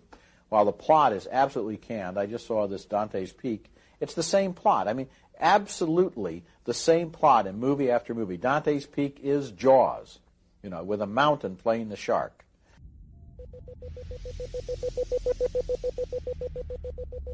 Our special guest for this episode is going to be none other than Captain Andrew McLaughlin. And where are you from? Glasgow, Scotland. I I think that Kirk set the standard for a lot of Starfleet officers in the here and now. He was proof that you could break the rules and regs for good reasons and good reasons alone. That was not that was not the guy going, oh, just fuck it for the sake of it. That was a go going. There's going to be loopholes in the Federation policy. There's going to be loopholes in the Prime Directive. We cannot, we cannot stand by and not intervene when a planet is facing danger. And that's what I love about both versions of Kirk, the 209 version and the now. And what I love about is that he, he made a leap of faith, right? I'm not a religious man, right? I, I, I know there is religion in Star Trek and it's been very, very well done. But he took a leap of faith because he only had Sarek's word that Spock could come back from death. Any of us would have been like, our best friends died, our families died, they're not coming back. But because Sarek said to him, there is a way Spock can return, Kirk was willing to sacrifice his son, his starship to make that happen. He had that charisma that a lot of people even in our modern day lives wish we had.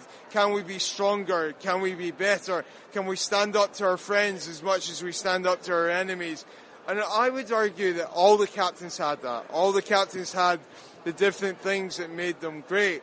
Now, one of the best things ever is Kirk's forgotten a lot of things. He's the head of Starfleet. Uh, he's the Admiralty. He's forgotten a lot of the rules. He's forgotten a lot of the regulations. He's forgotten what it's like to be in deep space. He's forgotten what it's like to operate at Starship. And they say that to him, not just in the original motion series, but Star Trek 2.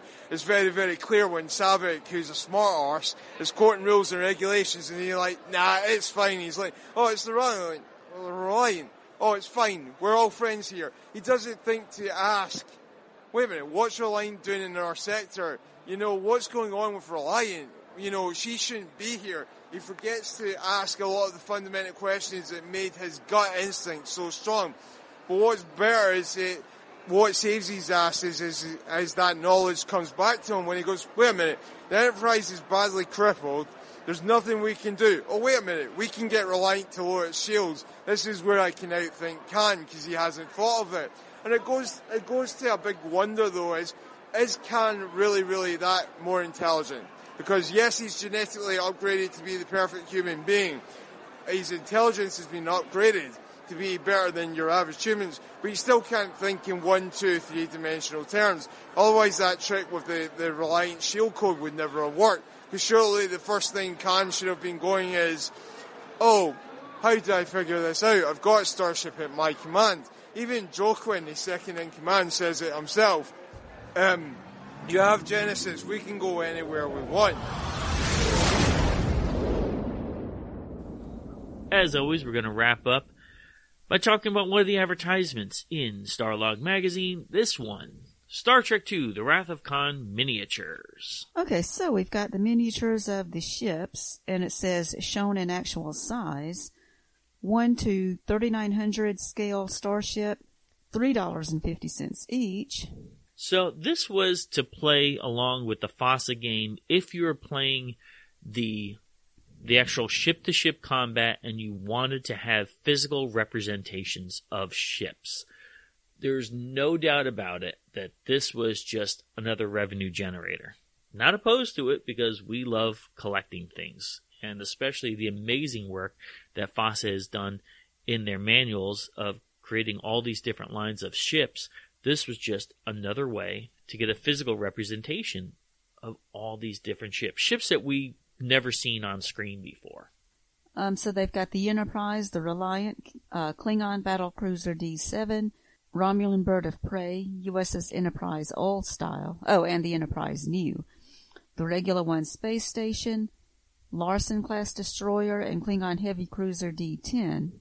And then they've got um, action figures, 25 millimeter, $1 each.